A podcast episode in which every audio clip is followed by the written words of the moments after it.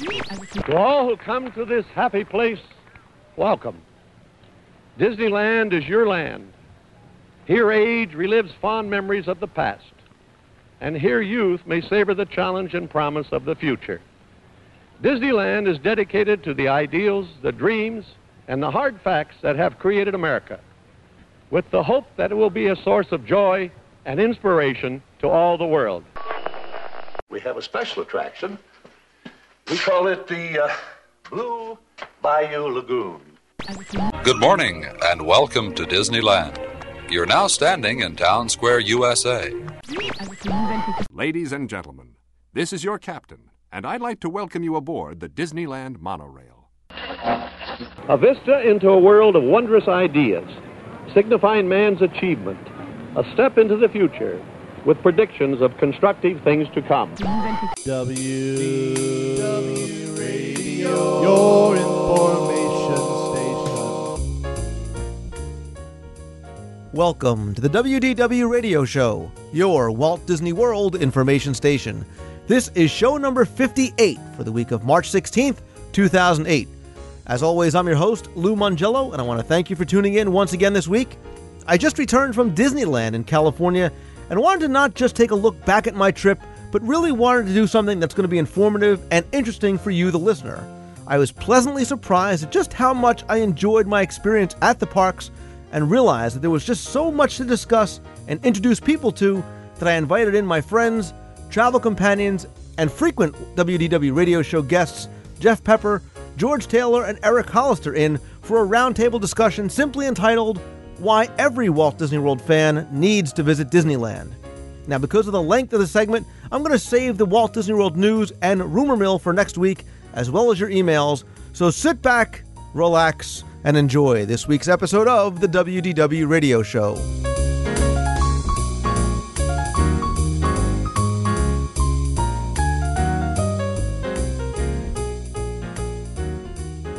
But right now, I'd like to introduce you to the man who started it all, Walt Disney. Walt, tell us how it all began. Well, it came about when my daughters were very young, and I, Saturday was always uh, Daddy's Day with the two daughters. Mm-hmm.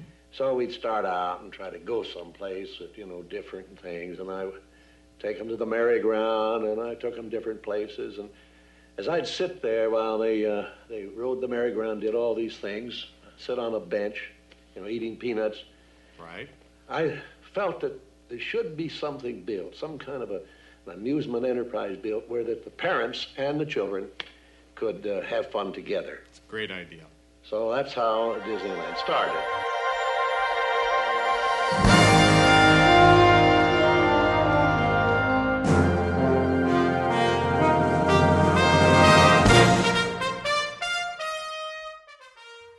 As I mentioned on last week's show, I spent this past weekend at Disneyland in California, and I have to admit that I went to Disneyland fully expecting not to enjoy it as much as I do Walt Disney World. I was thinking it would pale in comparison to the Walt Disney World that I know and love so well, and I thought I would find myself comparing and contrasting the two parks, finding Walt Disney World far superior in every respect. But I was wrong, and very wrong. And in fact, there are many things about Disneyland that, dare I say, are even better than Walt Disney World. Much better. So when I was thinking about talking about my trip on the show, I hesitated, thinking that Walt Disney World fans who listen to a show specifically about Walt Disney World wouldn't want to hear simply a virtual trip report or opinion on Disneyland. So I spent a great deal of time before I got there wondering just how I would present a segment that would be interesting and not just my opinions on the park. Well, once I stepped on Main Street USA and started enjoying all the attractions, the answer came to me immediately. For I realized very quickly that even for Walt Disney World fans like myself, who call it home and probably know it better than their own hometown, that you need to visit Disneyland. And I want to try and explain why. And so the idea for this segment was born, but certainly I couldn't do it alone. So who better to come on and discuss this in a roundtable format with me than the fellows who shared the experience with me? So I want to welcome Jeff Pepper, George Taylor, and Eric Hollister, my friends, fellow geeks, explorers, and yes, roommates for the weekend to the show. Guys, welcome. How's it going, Lou? Thanks, Lou. This won't be the first time that you talk over each other, so don't worry about it. If those past four days were, were any indication, uh, this is going to be a very interesting conversation. So we'll start off with my trip because I actually got in a little bit earlier than the rest of the guys. I got in Friday night. I landed about 8:30 over at John Wayne Airport, and really about a half hour later, I was at my hotel. And uh, before the other guys got there, I stayed at a Best Western right across the street on Harbor Boulevard. And I was in by nine o'clock. The park was open till midnight, and the park literally is directly across Harbor Boulevard uh, from the hotel. So it's a, it's about a five minute walk from where my hotel was, and as I'm sure we'll talk uh, as we go on, it was a very different type of experience from the second I walked into door in, in the door. But you know, as I said, sort of in the introduction, and you guys can jump and tell me how you felt when I stepped onto Main Street USA.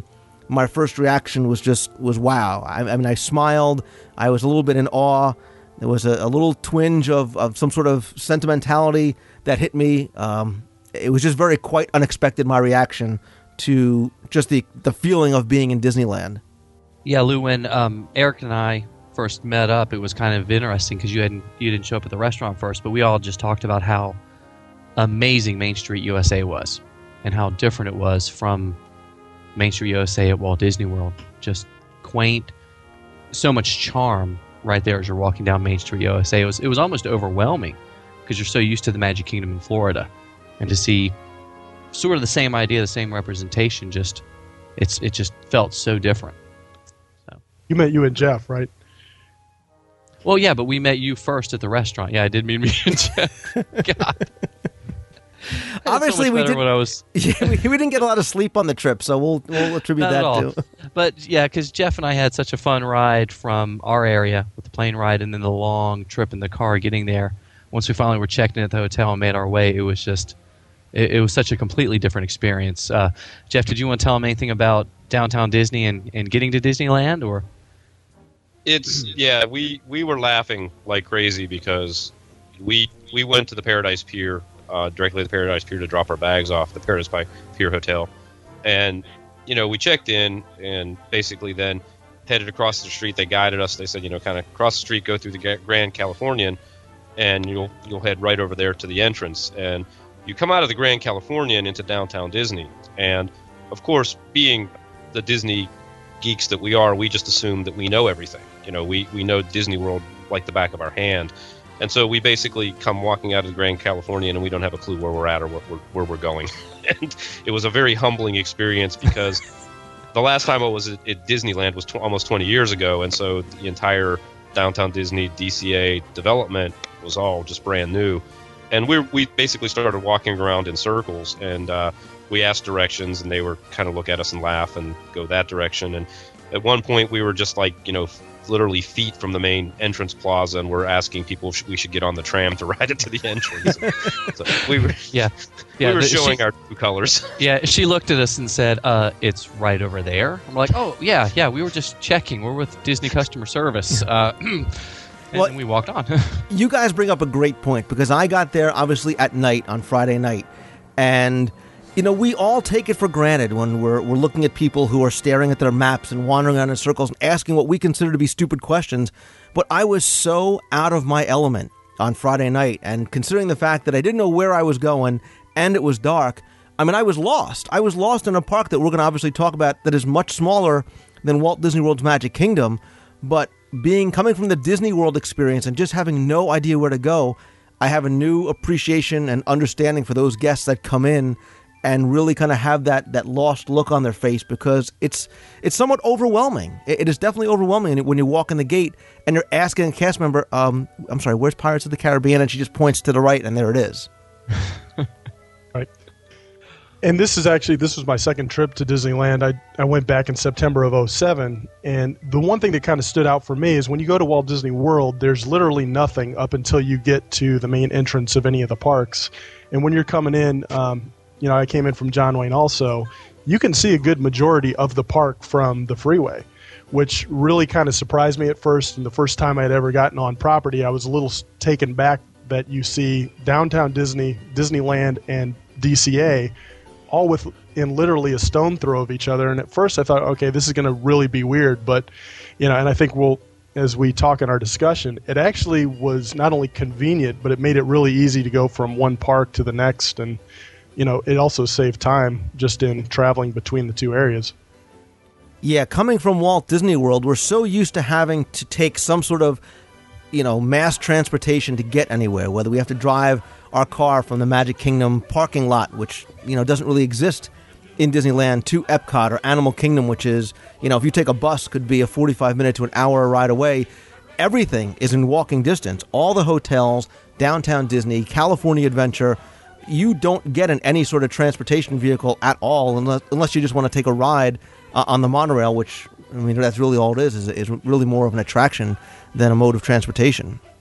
What's really also kind of disorienting is that because you know even looking at maps of Disneyland and comparing it to the Magic Kingdom and Disney World, because there's a hub and because there's basically the same you know there's Frontierland, Fantasyland, Tomorrowland, and they're all geographically in the same kind of spots. You just assume that oh it's just going to be like that, and you you basically head in the in the direction that you would head in Disney World, assuming that everything's going to make sense and it's going to kind of fall in place just like it falls in place there, just with small variations. And it's not the case at all. Uh, Disneyland has more of almost a, a maze-like feel to it compared to kind of more the direct routes that you can take in uh, the Magic Kingdom. Absolutely, and and you know we talked about Main Street, and when I stepped onto Main Street, the first thing I felt, obviously, I think we all use the word quaint when we describe it and almost sort of a mini version of Walt Disney World's. So you said, okay, well, Magic Kingdom is going to be smaller. It's going to be much easier to navigate. And Jeff, like you said, it was a little bit more of a maze. And I don't know if maybe if we're, we're sort of tainted because we know Walt Disney World so well, we expect things to be in certain places. But we found ourselves looking at our maps, you know, during the entire four day trip that we were there. And Disneyland people are laughing at us, which is fine, so that's okay. yeah, I mean, the basic feeling that I got when I walked in the first time is it's similar enough to the Magic Kingdom to give you that basic overall feel, but it's it's different enough where you literally feel like you're going through a completely new experience, no matter how many times you've been to Walt Disney World. And, and that for me was exciting because it, you know, we're so used to that particular park that it literally felt like, you know, I'm kind of going through this experience for the first time again. What's, what yeah. was really cool though was, and one of the things that really struck me, um, if we want to kind of talk about Main Street, you know, we're basically saying how we walked in and saw Main Street. What really kind of blew me away was Main Street at Disneyland was almost sort of like a time travel trip back in time to the 1970s Walt Disney World, because things are still there in uh, Disneyland that have have disappeared from uh, the Magic Kingdom and Disney World. Like for instance, the Main Street Cinema, um, the Penny Arcade, um, the side streets. Um, so much of that that I remember very fondly from Disney World is still basically basically in place. So it was almost like revisiting some of those fonder memories that I'd had of, of um, Magic Kingdom. Yeah, and you actually are, are going to tie into another point, and, and maybe you guys didn't feel the same way.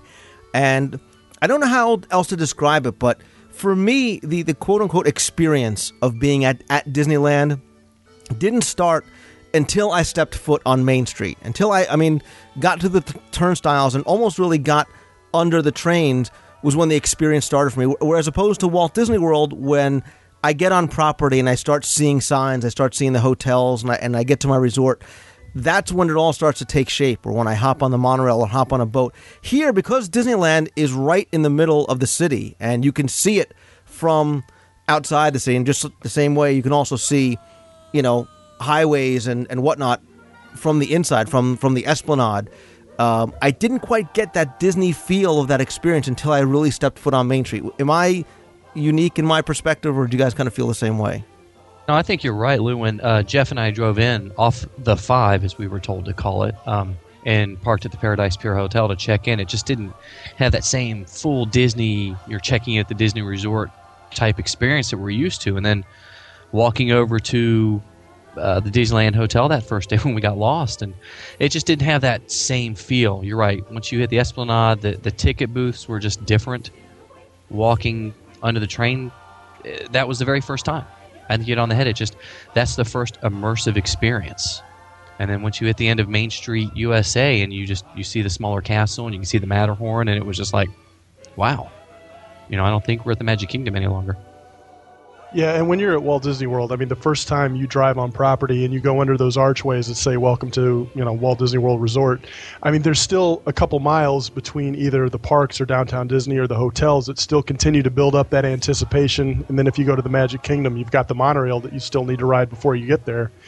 And I mean, literally, you get to Disneyland and it's like one second you're in the real world, and then the next second you're you know you're in Disneyland. So there really isn't that time lapse of transition between one world and the next. I'll, I'll disagree just a little bit, but you'll, you'll understand why. no, no, really, because the one thing that struck me very, very differently is, um, like I said, when I visited 20 years ago, it was, you know, it's just like as you're saying. Then you basically got off of the interstate and right onto Harbor Boulevard, and you immediately on Harbor Boulevard were right in the middle of all the commercial development. And the thing that was very distinctly different this time is when we came down Interstate 5, our exit was Disneyland Drive, which was basically the new roads that have come in since they've expanded the resort and added uh, California Adventure. And when you go down Disneyland Drive, you have more of a feeling of isolation because you're going directly down this road, which is very well landscaped, very well made. There's not really any great deal of commercial development beyond what Disney has put in there now and you you go past the Cal- Grand Californian, and then you come right to where we went to the Paradise Pier Hotel.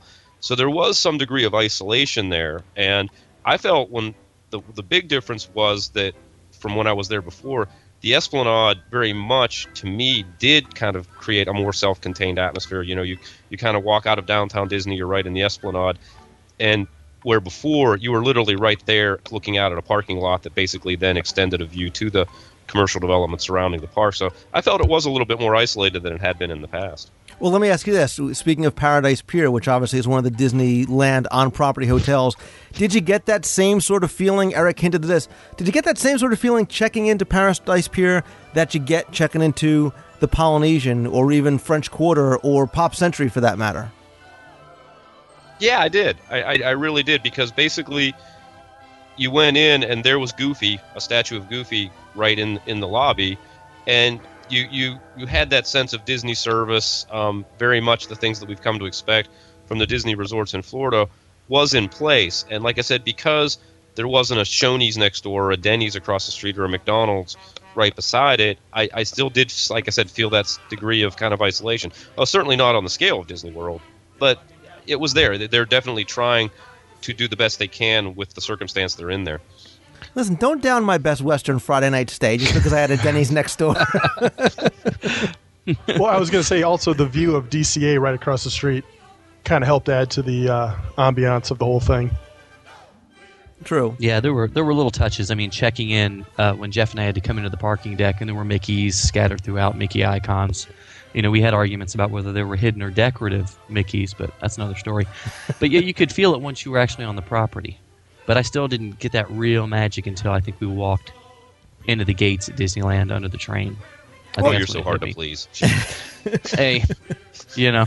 Well, that's what you get for flying into an airport that was an hour away anyway. But listen, let's talk about the actual atmosphere of Disneyland. And we're going to save, I'm going to, I'm going to say this now, we're going to save Disney's California Adventure. We're going to treat that sort of separate and apart, and we'll talk about that uh, after we talk about Disneyland's Magic Kingdom. But I want to talk about the atmosphere because there were some things about it that I thought were different, some things I thought were interesting, and some things that I thought were wonderful. And some of the things that I had just made mental notes of was um, things like the windows on Main Street carried through not just to Main Street, but you found them in other parts of the park. You found them in Adventureland. You found them um, even in Frontierland, unlike Walt Disney World.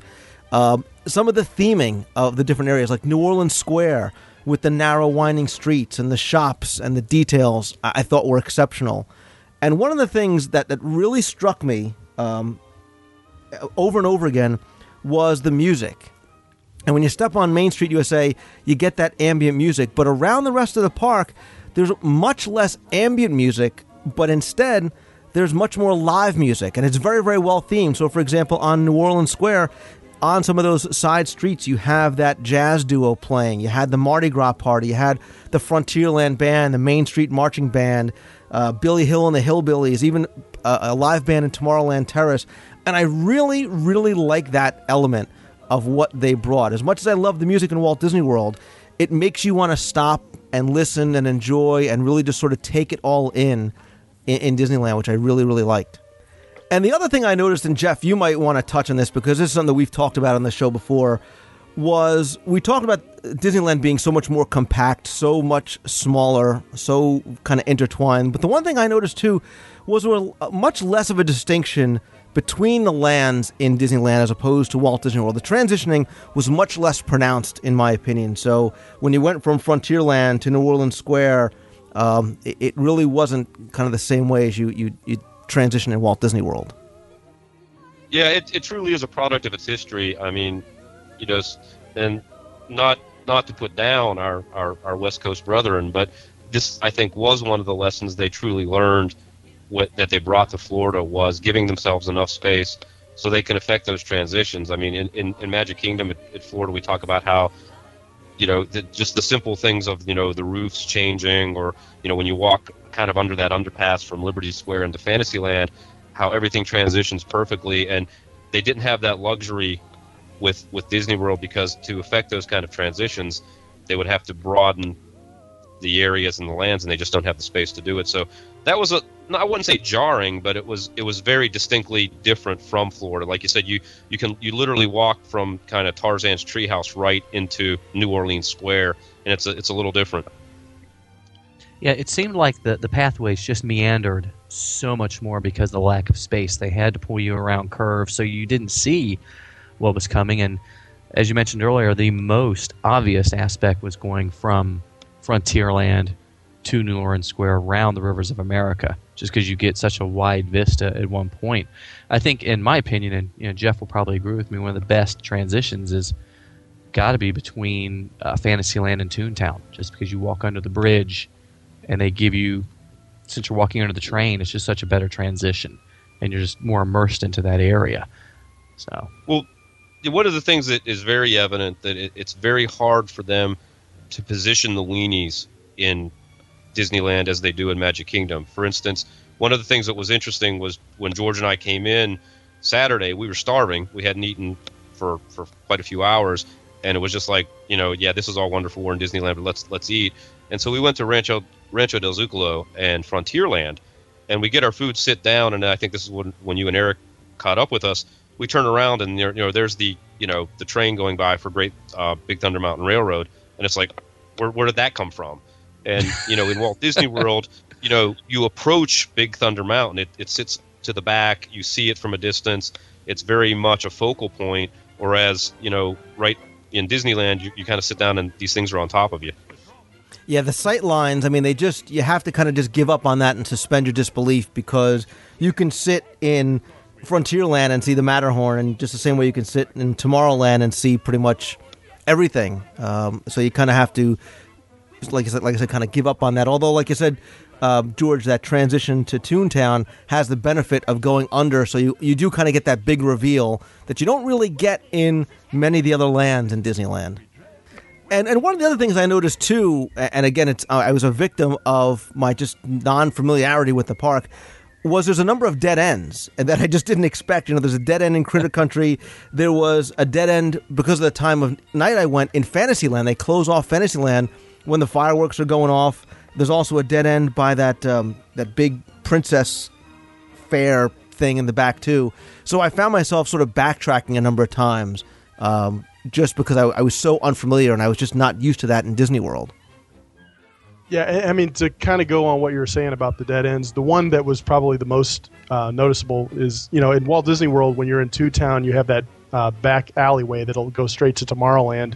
You know, it there they didn't have those type of transitions in Disneyland, which really threw me off the first time that I was going. So I did find myself backtracking once or twice on my first visit. Yeah, Eric, talking about the transitions, there's that great spot at the Magic Kingdom between uh, Adventureland and Frontierland that takes you by the Country Bear Jamboree uh, by by the Dole Whip place. But in Disneyland, they don't have anything. The, the, the, one entrance they have is right there at the beginning. So if you walk into Adventureland and cut a sharp right, you're in Frontierland. You cut another sharp right, you're back in the hub. And it's one of those strange going right by the stockade moments that's just like, well, okay. I'm not sure the point of that besides alleviating some traffic. Well, the other thing too that Walt Disney World is able to do is if you notice the transitions between all the lands, they use bridges and they or they use archways. So, for example, whenever you when you transition from the hub to Adventureland or Tomorrowland, you have to cross over this literal and figurative bridge. Or when you trans- transfer from Liberty Square to F- Fantasyland, you have to go under the archway, much like you have to do in Disneyland to go from Fantasyland to Toontown. So that's why I guess it's really the only example that it's able to take advantage of that of that transition element.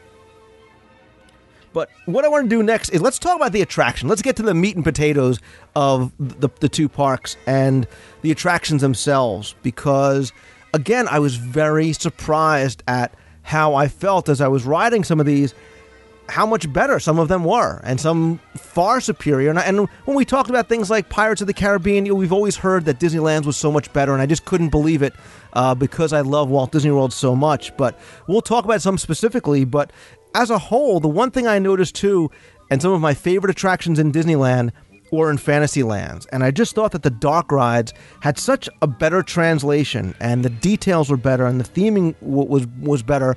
Uh, Peter Pan's flight instantly became my favorite attraction in Disneyland. George. Yeah, that was that was a great ride. Comparing it to the one in Florida, even though it's it's actually shorter in Disneyland, I, I think the effects, uh, the Starfield, once you cross over to Neverland, uh, was just. I, you, you and I were in the same uh, the same pirate boat, and we both kind of went wow at the same time. It was it was almost mesmerizing, and and I think we we all talked about this a little bit with the dark rides that it seemed like since Disneyland is considered so much more a locals park that sometimes it gets plussed a little more. Some of the smaller details get fine tuned, and and in my mind, with the dark rides, that was really what it was. There were just so many, so much. The smaller details were better, and just much more enjoyable rides. The the queues were smaller because, of course, they don't have the space to have extended queues at these attractions, but they, they were just wonderful, wonder, wonderfully done. Well, just going strictly by the numbers, I mean, they have three additional dark rides at Fantasyland that we don't have in the Magic Kingdom in Florida, and uh, that's you know they still have Toad, they have Alice in Wonderland, and they have Pinocchio, and it's like you're saying these. We I think I like I, I'm guessing you guys kind of were like I was, where you kind of went in with not low expectations, but just expert expectations of just here's another dark ride, kind of similar to Snow White or similar to Peter Pan, and they were phenomenal. They had they had special effects that extended just beyond the static figures that you know have limited movement or whatever. And I was I was really impressed with things like you know Alice in Wonderland and Lou. I know you and I I think we are talking about how we really enjoyed Alice in Wonderland because it has that transition where you actually leave and come outside and then go back in again, which is very very different compared to what we've we've experienced in Florida. Um, Pinocchio just something because Pinocchio just doesn't seem to get a whole whole lot of attention in general in the theme parks. It was just really refreshing to ride that one. And uh, you know, I'm going to jump in when you talk about Pinocchio because that was an instant favorite for me. Um, I just thought, you know, we, we talk about the thrill rides, we talk about some of the, the classic attractions and some of the big ticket, you know, e ticket rides. But I just think that Pinocchio, more so than any other ride in Disneyland for me, embodied why we love Disney. It, it was simple, it had memorable music, a great story, endearing characters. It's family friendly, everybody can enjoy it. And it just kind of wrapped all that up in, in a single package. And i just thought was just so well represented um, and just told the story so so well. And again it's simple. It's not anything that's you know over the top or crazy. And, and i really really really like um, pinocchio and, and toad and, and, peter pan yeah pinocchio was the uh, the first modern dark ride so to speak because it was part of the 1983 fantasyland rehab and you know, me particularly, I tend to be more of a, a thrill attraction type of guy, and we're going to go not too far from Fantasyland. But one one of the dark rides that really stood out for me that I kind of wish we did have out in, in Orlando was uh, Roger Rabbit's Cartoon Spin. And the thing that was really cool about it was it kind of combined a lot of the elements of the Mr. Toad ride, but also gave you that spinning ability that are in the uh, Alice in Wonderland teacup. And it, you know, you literally go into the world of Roger Rabbit, and you start out literally as though you know you're riding in Benny the cab who gets dipped right away, and you have this ability uh, to spin your car literally out of control, which you know was really unique, and I hadn't seen anything like that done on a dark ride before. Jeff, I'm going to let you jump in here because this might be a good time to talk about Toontown, which is so much bigger on so much of a grander scale. There's other attractions in there. I know you're a big Roger Rabbit fan. What do you think of Cartoon Spin? Oh, just as Eric said, it, it was great. And I mean, when he was he was talking about the ride, I'm thinking to myself, I'm still in the queue. Because it's again, again, the interesting thing we've been pointing out is, again, history has kind of dictated that Disneyland doesn't have the luxury of queues much in the way that um, Disney World does, just because of just sheer space limitations. But with Toontown, they were able to basically kind of go past that, and the queue for Roger Rabbit was amazing. I, I think you guys went and jumped on the ride, and George and I were going photo crazy. I mean, I think my camera was on fire by the time I actually got into the ride vehicle. But there's so, there was so much there, and and the ride itself was just very different because again, you kind of yeah, kind of have a mindset that you're just getting on another dark ride, and there's so much more to it than that. The spinning factor, and and man, it, it's a workout turning those vehicles. I mean, it wasn't Well- just like you know, it wasn't as easy as the teacups, but it, it was a very, very, very, very cool, cool attraction, and lots and lots of little details. It was more of a workout trying to hold the vehicle still so you could get a good picture. Yeah, That was the harder part. And it made me think when we were in Toontown, it was like the me, George, and Eric were going with our kid because Jeff just wanted to stay behind. He's like, "Okay, we're gonna go ride some rides. We'll come back and pick you up in a couple hours." yeah, we left him a couple dollars and some crackers and said, "Here you go." Well, and to give you an, total, Okay. total eye candy. Come on, you can't, you can't deny it. No, I, Well, it's a- I love Toontown. It was so interactive. I mean, everything that you touched made a noise or did something or or was kinetic in some way. So I really, I, I agree with you. I really like Toontown a lot. Right. I mean, to give the listeners an idea, I mean, I think you, George, and I had gotten on Roger Rabbit's cartoon spin. We got off, and literally there were like five or six cars that came by before we found Jeff. So that, but the queue, it was, it was very, very interactive, and it had a lot of uh, sight gags and things that either related to the movie or paid tribute to somebody else. So it, it was cool. Well, the other thing was, uh, Lou. I think this was a couple nights later because it was you weren't with us. You'd already caught your plane. We went back in Toontown in the evening, and what I didn't discover until luckily we did it that night was Mickey's house is one of these things where it's it's larger on the inside than it is on the outside. And Mickey's house at Disney World is basically very much you know you walk through two or three rooms. This went on forever and ever. I mean, we we were basically going from room to room, from area to area. That eventually, I guess, ultimately led to a meet and greet. But it was amazing because there was just so much content just in this house that I guess extended kind of back beyond kind of the Toontown facade. I mean, it was just it was amazing. Yeah, Toontown in in general here in Disneyland, I think, is so much better. I hate to admit, than what we have in Walt Disney World because it is a full land. I mean, there's there's attractions in there. There's more than just play areas. There's a lot to do, and you can leave your kids like Jeff there for a couple of hours, and, and they'll have a great time. Just leave them enough batteries for the camera. That's all he needs. Because there's also there's also Gadgets Go Coaster, which we don't have. There's uh, we, they have they have Goofy's Playhouse again, which we don't have. There's a Chip 'n Dale Treehouse. So there's a lot more stuff for kids and Jeff to do when they're in Toontown, as opposed to just the, the two meet you know the three or so meet and greet areas, uh, the Barnstormer, and then that's about it. Yeah, but I, You know- I think the attention to detail on that that part of the park is so amazing. I mean, they had the windows uh, back there from the windows on Main Street back in Toontown, dedicated to the famous characters, which is great.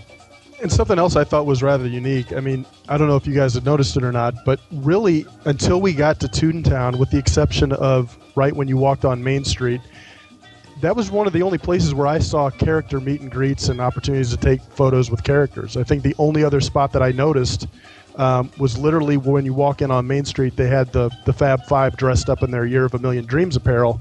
But outside of that, it wasn't until Toontown that I saw too many other characters.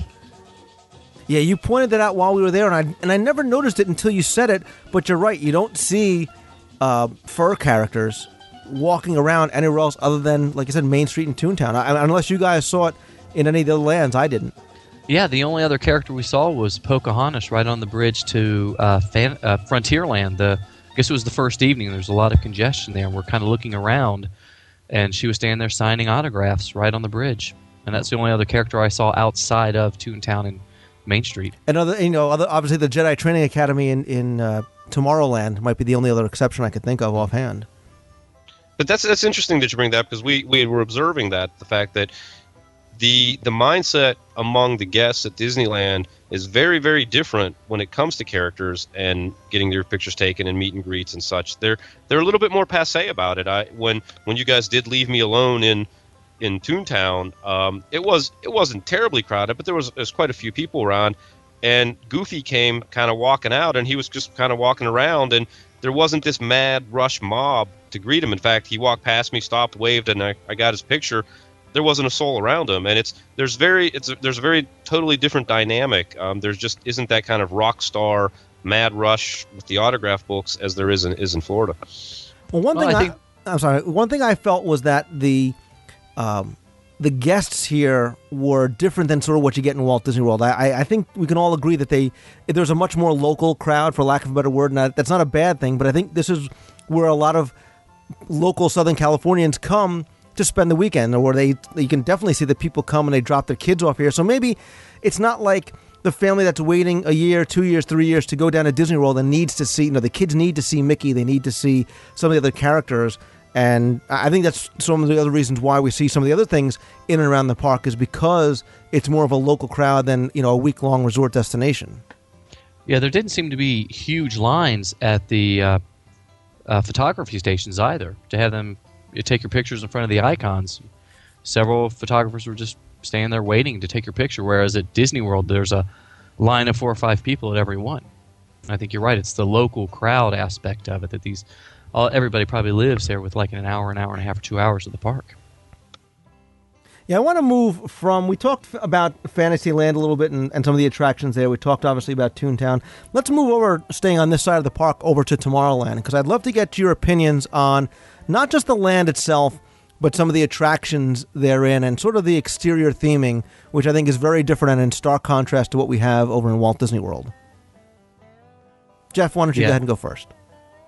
Yeah, they. I was. I have to say, if there was one thing, there, it, there's kind of Tomorrowland represented something that was kind of a bittersweet with me, is that I was somewhat disappointed in the theming, um, but I was totally blown away by the one of the attractions, which we'll talk about in a minute. But the theming, the theming in, in Magic Kingdom in Florida tells a very, very distinct story, and it's one of my favorite things that the Imagineers have done. I really, really like the the kind of the retro theming, and in in Disneyland, it's sort of like they were kind of going with that to some extent, but never co- sort of followed through with it. And it's just a very odd amalgamation of things, as Tomorrowland kind of historically has been at Disneyland. So it, that that kind of threw me off, but that was very very made up for with Space Mountain. Um, I think you know I know we kind of all agree that we were all pretty much blown away by Space Mountain down here, and even the exterior of, of Space Mountain. I the, the kind of the the two levels of you know Tomorrowland there in that area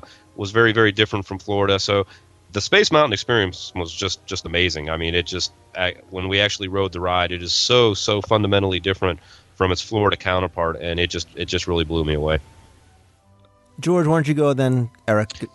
Yeah, it's uh, talking about Space Mountain. That truly was such a a different experience. It's so much better um, since we were able to redo a lot of it. But just it was uh, pitch black inside there with the star fields going on. Just it was a wonderful ride. But going back to Tomorrowland, it seemed to me to be one of the smallest areas of the park once you entered it, once right off the hub, and you went past the Buzz Lightyear building and the Star Tours building, and you were right in the middle, and you don't didn't have that huge expanse of land like you do at the Magic Kingdom.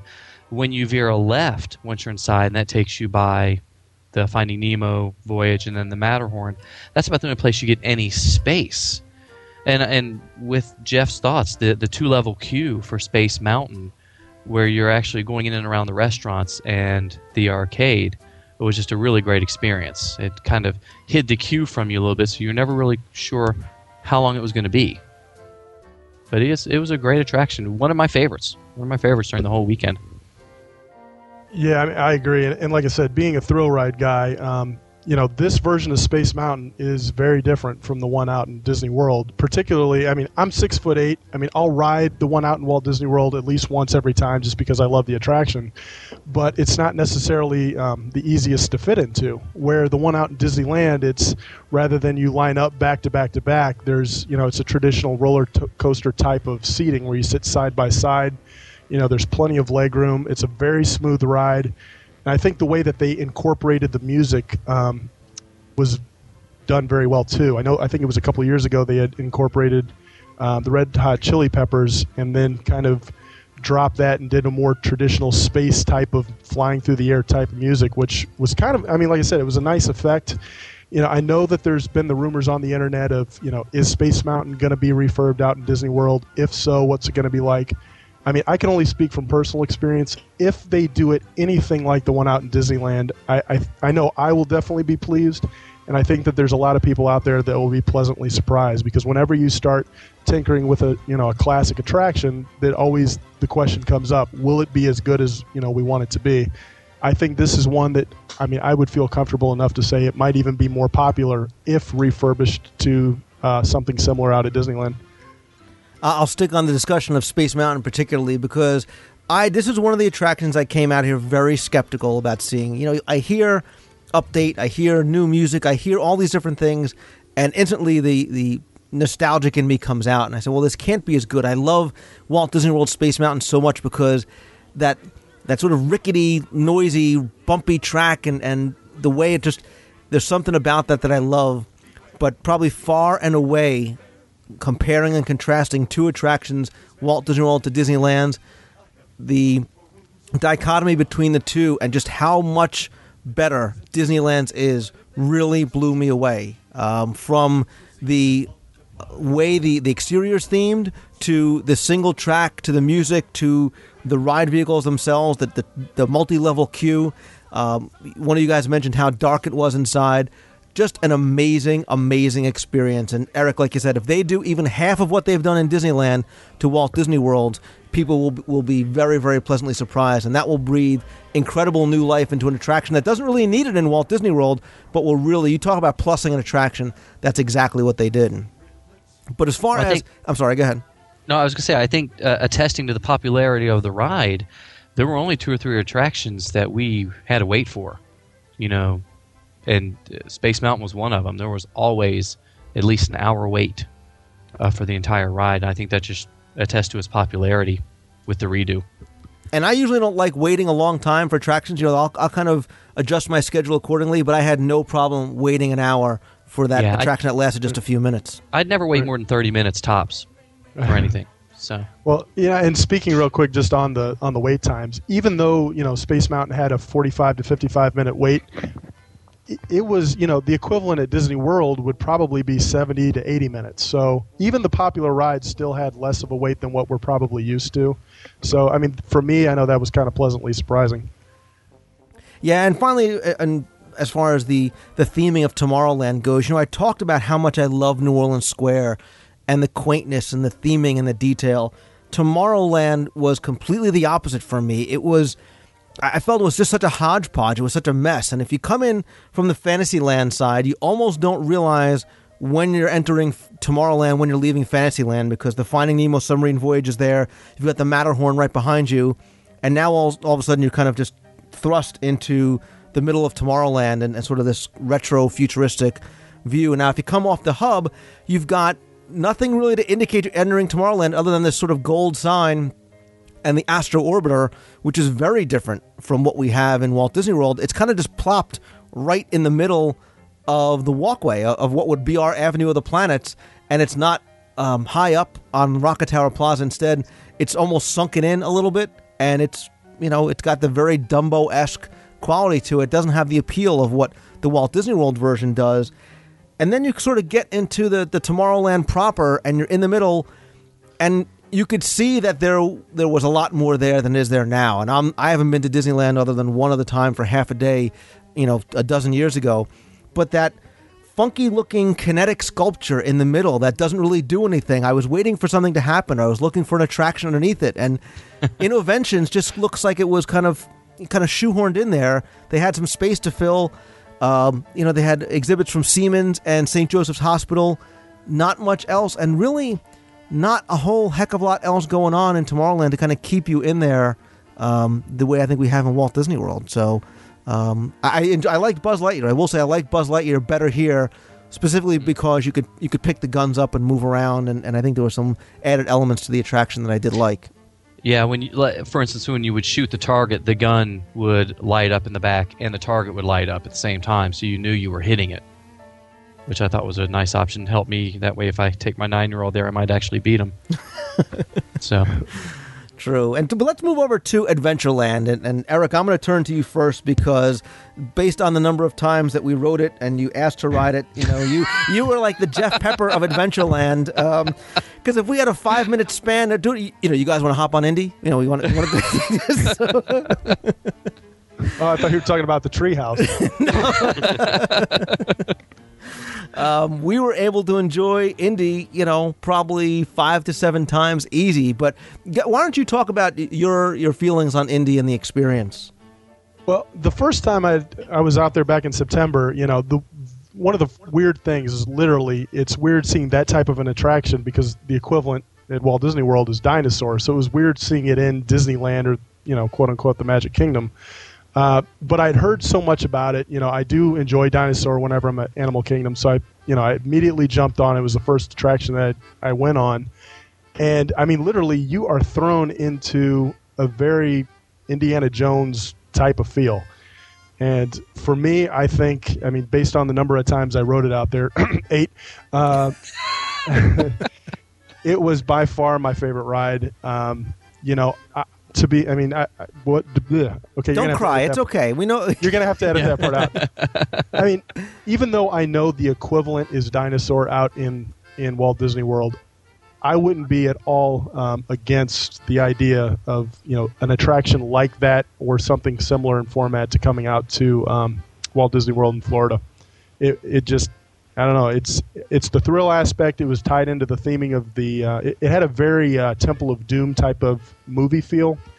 If I'm going to compare it to any of the movies, and then of course there's you know at the very end uh, where you see literally the boulder rushing at you, uh, and then you kind of just dive down this what it feels like a drop.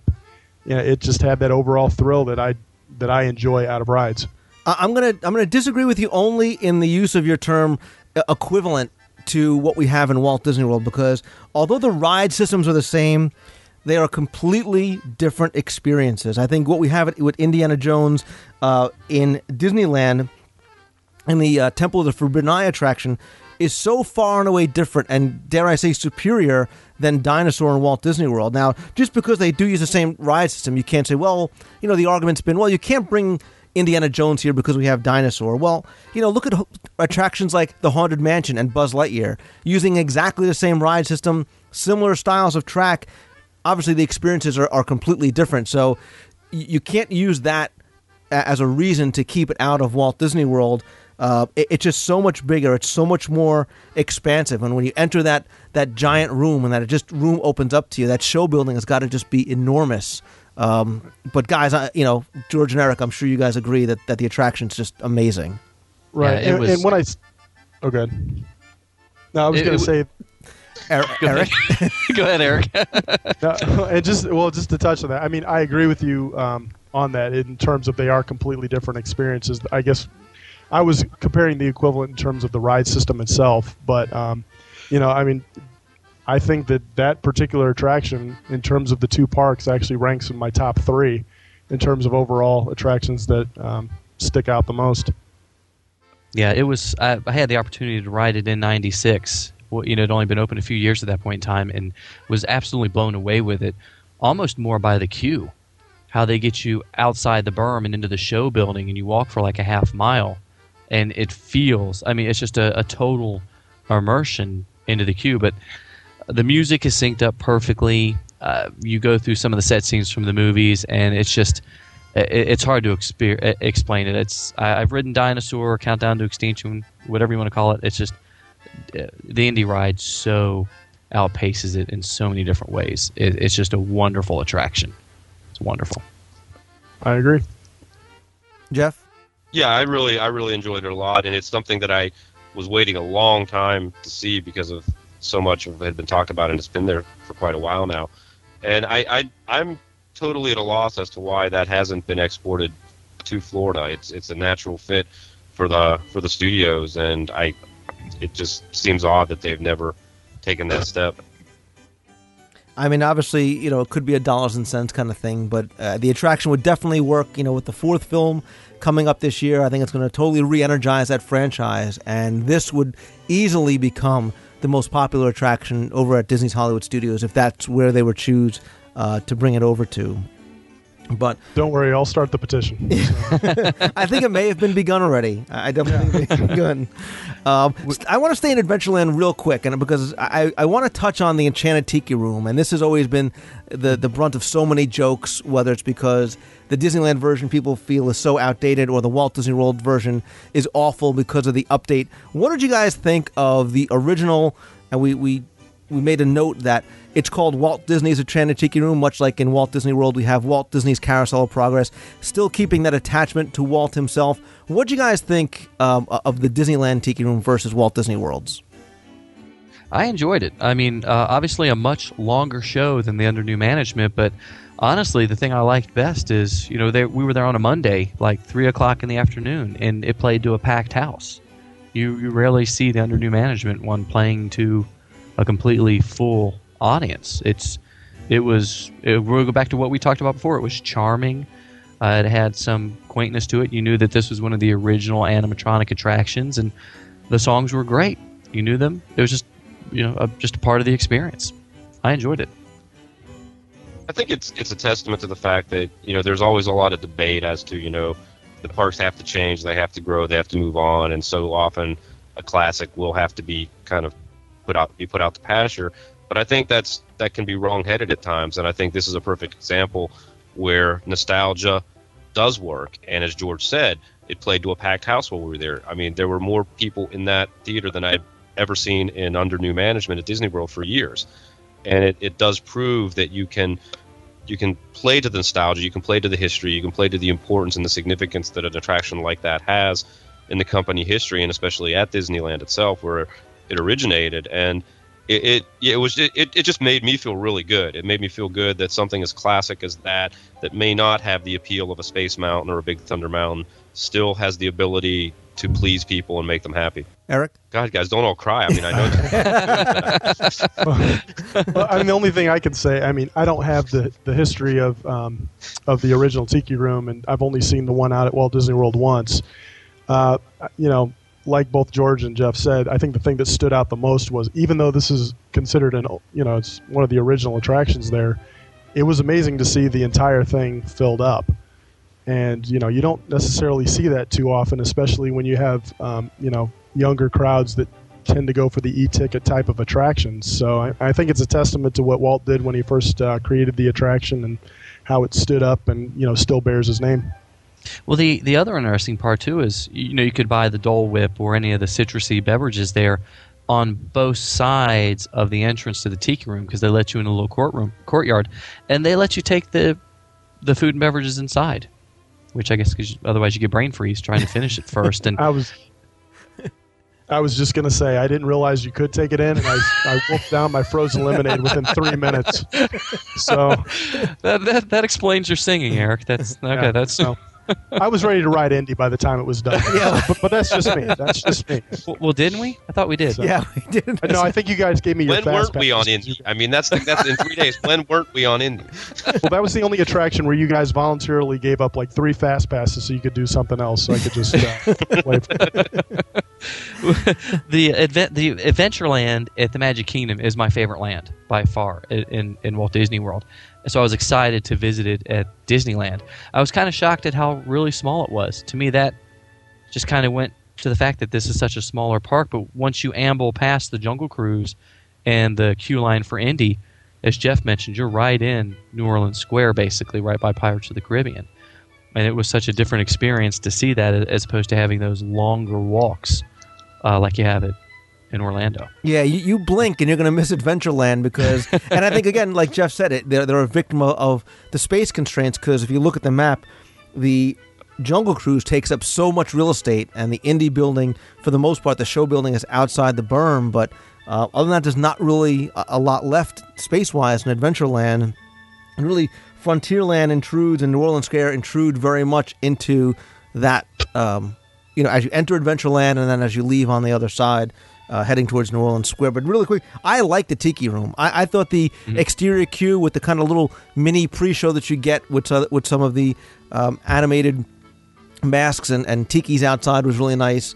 And there is that sense of nostalgia and that old crooner style music that I think still holds up 50 some odd years later. Um, I think the attraction is, is great just the way it is, and, and I hope they leave it as Walt Disney's Enchanted Tiki Room, um, you know, for as long as possible. So uh, let's move over to Frontierland, kind of circling around a little bit. We mentioned briefly um, some of the things we talked about Big Thunder Mountain a little bit. One thing that I had a chance to experience before you guys got there was the Mark Twain riverboat. It was something I really wanted to try and do. I didn't get a chance to do the Columbia, which I would have liked to, which is the, the sailing ship that also goes around the River America. But I thought the Mark Twain riverboat was really, really nicely done. It's one of those sort of overlooked experiences, I think, probably on both coasts. Um, but I liked the animatronics and the show scenes and what you get to see and the different vistas that you get from riding the Mark Twain. Well, the one thing we were all amazed with is seeing the canoes. Every time we saw one of the canoes that came back uh, that they hadn't done in years, we just all kind of stopped, whipped out the camera, and just started taking pictures. You know, and watching the canoes go around the the sailing ship Columbia and the Mark Twain was just such a different experience. Yeah, it was something that I had hoped that you guys would want to do, but you were so busy riding Indy and taking pictures of Toontown, we never got to do it. Well, but uh, I I really like there's just the that nostalgic aspect, and, and when you see those canoes, I don't know, it gave me it gave me a very weird feeling seeing the canoes are like in a good way, and and how I wish we still had that at Walt Disney World, and, and blame the lawyers or whatever it might be for the reasons that we don't have it. Um, but I like that. that. That that gives it such a nice, you know, close, intimate feel. I don't know how how to describe, you know, try to articulate what I'm what I'm saying. Well, and the one thing that I I noticed when I had heard about the canoes, because like I said, it was after my time. By the time I got there um, down at Walt Disney World, I honestly thought the canoes from the old video footage were um, were had like motor powered uh, engines on them. and it, it was very clear to see from the cast members who were uh, digging their oars into the water that those things were not powered by anything other than uh, than human arms. I mean that that was it. And some of those guys were really uh, were really pushing to make sure that those things got around in a timely fashion. Yeah, they were they were definitely working it, and uh, it would have been something fun. I would like to definitely have done. Um, same thing with Well, the I- Columbia. I think we spent so much time eating while we were there. You know, we wouldn't have been able to, you know. but I guess that's another part of the yeah, show. we're getting to that real. All right, so let's just bly- bypass Critter Country and New Orleans Square and get right. Well, to it. Uh, but real quick, uh, a comment about the canoes too is one thing that's really refreshing about the canoes is is that so much of the low tech of charm of Disneyland and Disney World seems to be kind of fading away, and the canoes are truly a totally totally low tech experience, but still an immersive experience and a very fun interactive experience where you make friends with with people you didn't know before. Um, it's just it's something that sort of harkens all the way back to the 1950s when these were the type of kind of intimate experiences you had that were very basic. You know, you were riding pack mules, you were in a stagecoach, and it's one of those things that I was just so happy to see was still there. It's kind of like you know being sentimental about the Main Street Cinema or the Enchanted Tiki Room. That's what really struck me when I saw them was like this is something that's just very very charming that still remains in place 50 years later. Exactly, and that's and that's it's that charming aspect of it that I guess I was trying to really express. But we, you know, we're talking about uh, the canoes, which really are part of Critter Country, and and this is sort of interesting because both Critter Country and Frontierland border the rivers of America. It's almost as though they wish they could have had the Critter Country attractions be part of Frontierland because in Critter Country you have the canoes, you have Splash Mountain, which obviously is a part of Walt Disney World's Frontierland and the many adventures of Winnie the Pooh, which I'll take a brief second to to mention. It's all the way, you know, in the back farthest corner of the dead end of the park, and I wrote it because I was curious to see the differences. And although I'm not a huge fan of the Walt Disney World version, nor do I understand the 60, 75, 90 minute waits, I really, really liked the Disneyland version uh, of Winnie the Pooh. Um, I thought it told the story better. I thought the effects were better. I thought the transitions were from sort of scene to scene as opposed to room to room. And if you've ridden both, maybe you understand what I'm talking about. But I thought Pooh was a really nice, and we walked on it. We walked on Pooh. Tell was about to say, yeah, Lou, you're right. Lou, I don't think I would have laughed if you wouldn't have been so just so gosh darn passionate about it. I love poo. I just I just love poo. Oh, this has to make the show. It has to. I'm I'm not cutting it out. So please keep the poo jokes to a minimum and, and move along. Well- Nothing to see here. I agree with you totally. When we, when we weren't spending the whole ride trying to find the tribute to the country bears, it, it was an enjoyable experience. It, it was a lot more linear. It, it, it told the story so much better. It, it it was a good dark ride. You know, it's it, it was so vastly different from the Florida one, though, just in in the whole feel of it. Now that George has totally disrespected the basic tenets of DSI, Lou, I think it's time that we um, cut him out of any further conversations. and I will no longer say "look up" in his presence.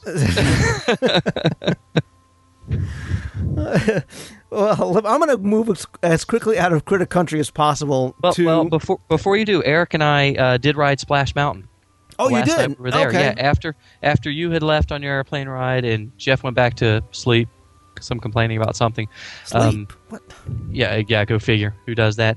But Eric and I headed back that way after riding uh, Pirates in Indy. What three times? I think it was three times after Jeff had left, and knew we had to ride Splash Mountain. That's mine and my brother's favorite ride, and it, it was interesting. It uh, the logs obviously were different right off the bat because they're single rider or single file, and the show doesn't have the the beginning part that you have in Florida, where you're it's you know you get a lot more of the animatronic characters at the beginning. It actually starts you right right before you go up any lift hills, and it was a lot shorter, a lot shorter, and uh, still got wet. I was to say the one thing you I noticed about this one was everybody coming off was soaked. I mean, that's that's part of the reason why we didn't ride it because you sissies didn't want to get wet. But that's but everybody came off was soaked as opposed to Disney World's version where you don't really get as wet. Maybe. Yeah, it, it seemed to me, and I don't know if Eric felt the same way, but it, the story obviously was so much more abbreviated, but the scenes seemed to be a lot clearer, and there wasn't as much of the everything going on at one time like you have in the Orlando attraction. Um, the the the hills were great. That's all I can say. We ended up getting wet. I think Eric got a lot wetter than I did, which you know made me happy. Jeff, you see, he was trying to make up for his his Winnie the Pooh comment. So Yeah, I by talking about story, Well, I mean, yeah, it's it, it was nice to see all the original Marc Davis animatronics from America Sings in Uh, there. You know, all right. they had a nice home, but put the books away. Put the We'll books away. on. Let's move on. We'll to move New Orleans Square, and I and I specifically saved this one for last uh, because of the attractions and, and because I personally love just the, the land itself. Um, we talked about you, you you use the word quaint, and it definitely applies to New Orleans Square. But obviously, in New Orleans Square is the Haunted Mansion and Pirates of the Caribbean. Now, my feelings on these two attractions, how they compare to Disney World, are different. You guys might agree, you guys might not agree. I think the mansion I like better in Walt Disney World from the exterior to the interior. Uh, it, it's just sort of a different feel um, and a different sort of way I think that the, the story is told. I think the effects are better in Walt Disney World, although I do like the piano playing um, husband in the attic, which one of you guys pointed out, which I thought was um, playing Here Comes Bride, which I thought was uh, an amazing effect. I feel completely opposite about Pirates of the Caribbean. I see why people talk about this attraction in Disneyland with such awe and reverence because from the moment you get onto your boat and you're in the bayou with the fireflies and the caverns are so much longer and all the additional show scenes it's just a much much better attraction with the story being told much better. And the other thing i like too about pirates and i noticed on many of the other attractions as well is that the scenes are closer to you. Um, the animatronics are closer to you. I, I don't know if it was done purposely or not but you definitely feel as though you're closer to the scenes. I think that the sets are bigger and the sets are better. And I think again this this holds true in some of the other attractions as well, which doesn't really make sense when we talk about how how small this Magic Kingdom is. But I was just blown away by Pirates.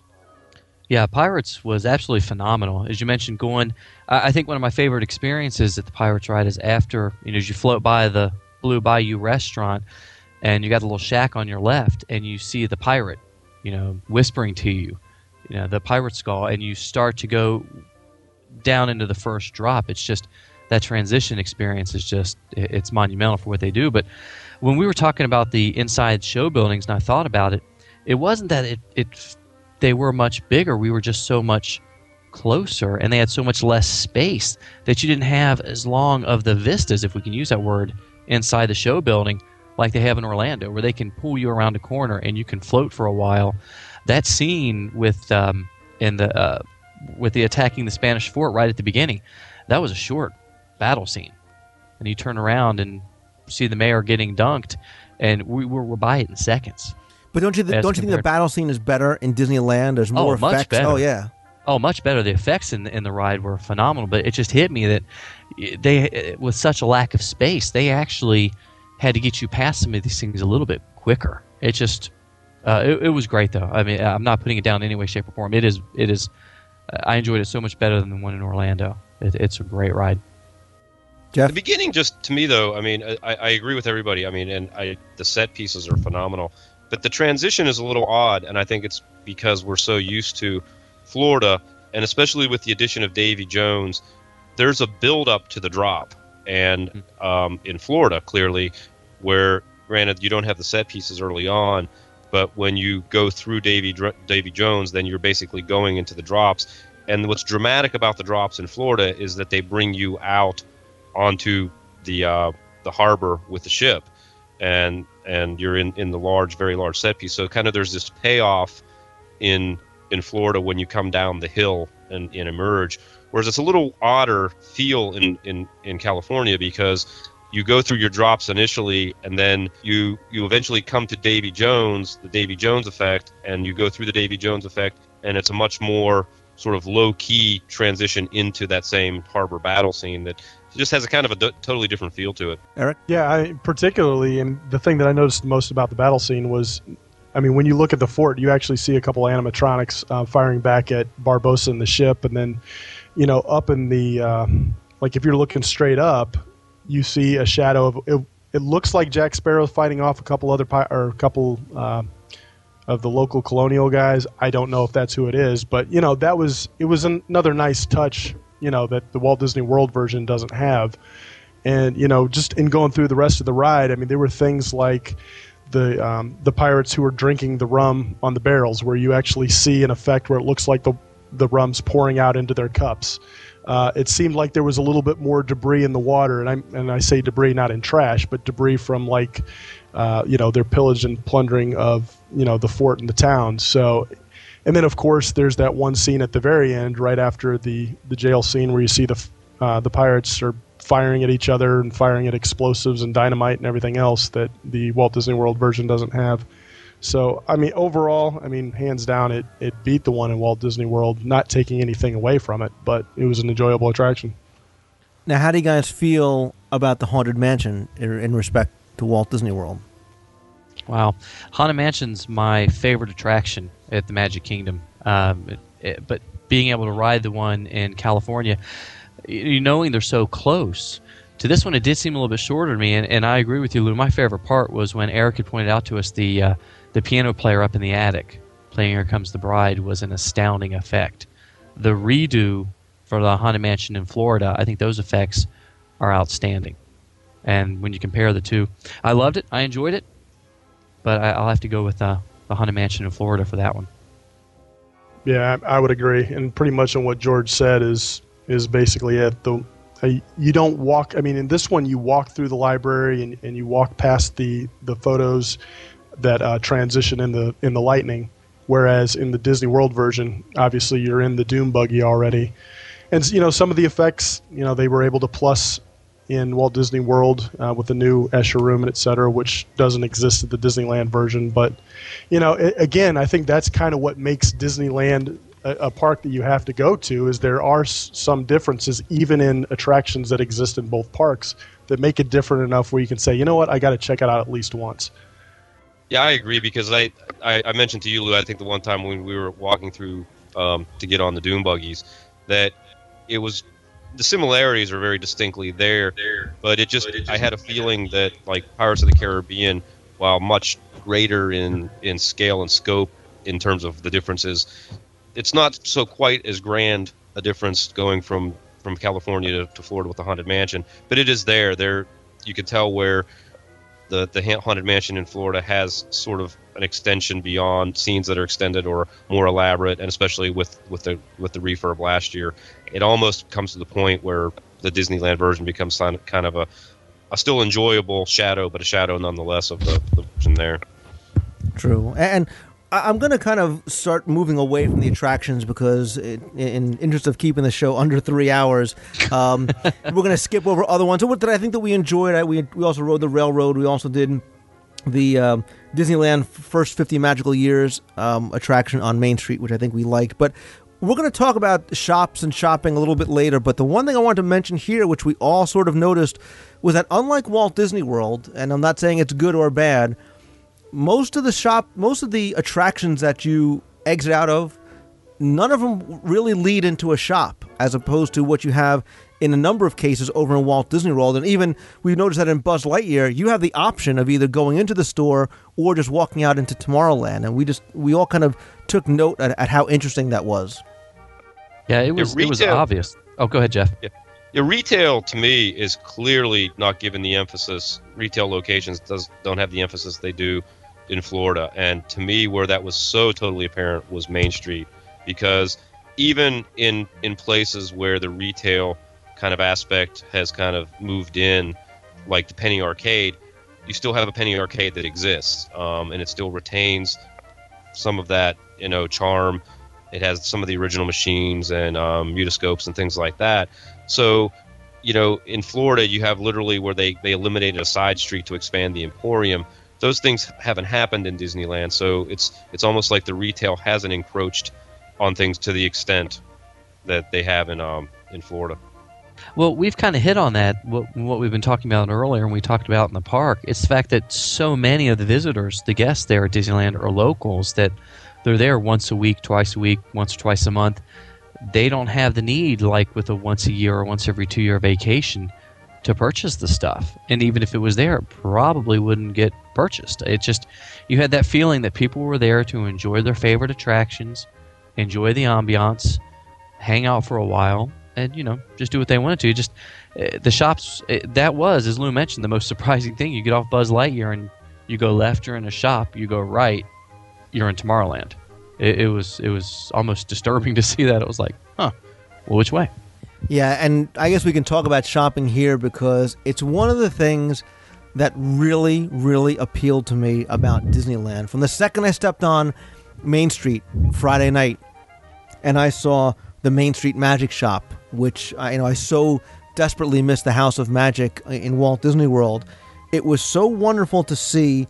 Again, we keep using the word quaint, but the stores are so much smaller. They are quaint. They're so appropriately themed in merchandise and in architecture and in decor. Uh, you don't get the sort of generic items that you find everywhere as you do in Walt Disney World. You know, stores in Frontierland sell items that you would expect to find. You know, Main Street items are different, and I think New Orleans Square is a perfect example of this. On these little side streets, you have these tiny little stores. Even the pin shop, the the La Mascarade de Orleans, is it, it looks as though it fits. Um, you have the the crystal shop. You've got um, the the pirate store. You've got the other store. Um, La Bat en Rouge that has the Nightmare Before Christmas themed merchandise. You're not going to get just the themed merchandise and then everything else on top of it. You're going to find very specific merchandise tailored to that land or that attraction, and it's something that that really really appealed to me. Did you guys find? I mean, was it just me who sort of was just you know really sort of enjoyed the shops, or I guess did you guys feel the same way? Yeah, yeah. I, it was just nice to see something completely different from seeing the exact same merchandise in Florida. Just uh, all the very unique shops that were just themed so well with the right merchandise. It, it was nice. It was really nice. I yeah, I, I felt it very very refreshing, and it's you know I'm not one I don't want to go sort of off on one of my pet peeves of Disney World, but the the retail presence at Disney World has become really really overwhelming over the last decade or so, and to the point where we were noticing. I mean, Lou, we were laughing because you don't have that popcorn cart sitting, you know, right at the at the exit, and you were actually lamenting that to some extent. But that, you know, again, maybe it's a product of space, maybe it's a product of it just being a smaller environment. but you're not looking at merchandise carts everywhere you turn. You're not like like you said, you're not walking off attractions right into right into um, retail shops. It's it's a totally totally different feel, and it feels sort of less overwhelming, overpowering. And I like the fact that you had to almost seek out what you were looking for. You knew that you weren't going to find the same thing in every store that you went to. To a certain degree, what you have in Walt Disney World. You know, if you wanted to find some of the Western stuff and toys and, and Western themed character merchandise, you have to go to Frontierland. You got to go to the Pioneer Mercantile or the Bonanza Outfitters that are so so well themed. Um, and you know, I talked before about the lack of transitioning, but that's so not apparent in the shops and in the shopping. And that was actually a mistake I made. I, I kind of assumed that most of the uh, retail shops would have, you know, kind of the hodgepodge of everything. And you know, there were a couple occasions where I was going to get uh, a souvenir, and I was like, "Oh, it's it's not at this one. I've got to backtrack and go to, you know, the store that I found it on Main Street because it doesn't exist over here in Tomorrowland." But you know, it was nice because they I think they kept it themed more appropriate to the respective lands. And even in the Emporium, I noticed, you know, we talked, and we walked through the Emporium briefly. We said, God, you know, it, it's so spread out, it's so wide open. There's not these um, sort of kiosks and, and all these different obstructions along the way. But there was not a ton of merchandise. I know that doesn't make a lot of sense, but there was a lot of the generic merchandise that you'll find in Disneyland and Walt Disney World. But when I'm sure you guys did this too, when you were getting the the honey, thank you for letting me going gifts on your way out, I, I once again was struggling because to find uh, merchandise for my, you know, just sort of generic Disneyland merchandise for my wife, I really didn't find very much in the Emporium. I found myself going to some of these other uh, more themed stores along Main Street. Yeah, it was difficult. I mean, even looking for, you know, family-related souvenirs, there just wasn't a lot there. It was very, very surprising. You know, walking into every store and not seeing the same thing.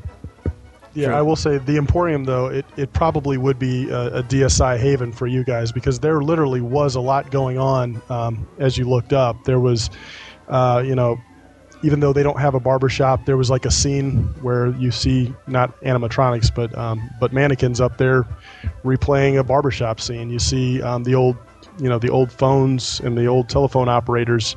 So you know it had things that the other Emporium at Walt Disney World didn't have that kind of gave it nice little touches.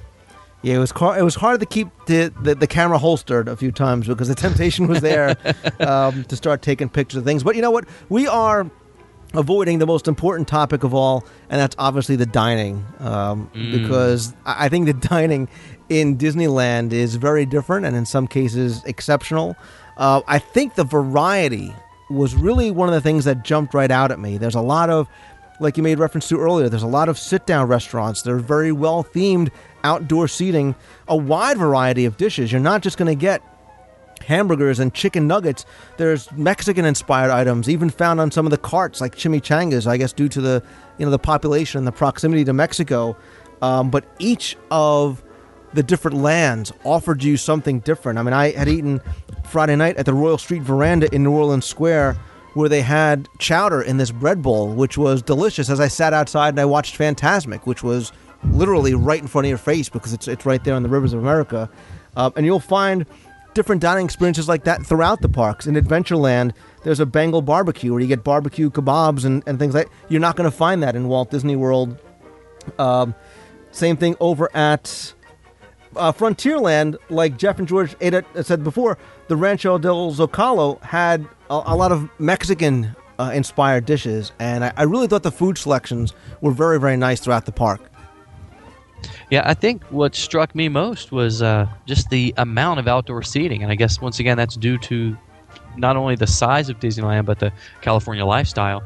Every restaurant had little umbrella tables sitting outside, and it, it felt to me like you were walking past umbrella stands more than everything else. But the the Rancho, we ate there twice. It was just a great experience, uh, almost like a nice little Mexican market and not with your average hamburgers and hot dogs, but there were burritos and chicken dishes, and it, it was wonderful. It was a great experience to eat there. And, and I think it was Jeff was the first one to notice the silverware. I think wasn't that right? No, I think it was you No, guys. it was us. It was- okay, well, I Yeah, tried to give you well, credit. it was silverware. not only silverware, but there was also flatware. I mean, you Yeah, we're all used was. to the paper plates, the styrofoam plates, or whatever. I don't even think I realized it until somebody had brought it up that you know, hey, we're eating on real china here, not Then, then it must have been Lou. Yeah, I remember noticing like Cafe Orleans. We're sitting there having our sort of buffet meal, and I'm like, wait a minute, we're eating not we're not taking out the plastic knives and forks. We're eating on real flatware and dishes that somebody needs to come by and and, and bus, um, which was very surprising to me, even for the counter service restaurants. Yeah, because that's Yeah. true. Every time the the wait staff would come by and, and, and take the trays.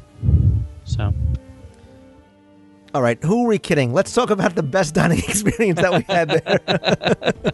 We're we're beating around the proverbial bush um, because I'm sure listeners have, have heard of and may know of and may have had the distinct pleasure of being able to eat at Club 33, which was a uh, i- which is a private club in New Orleans Square, which is um, open to a very limited number of members. They don't even take names on the membership list anymore.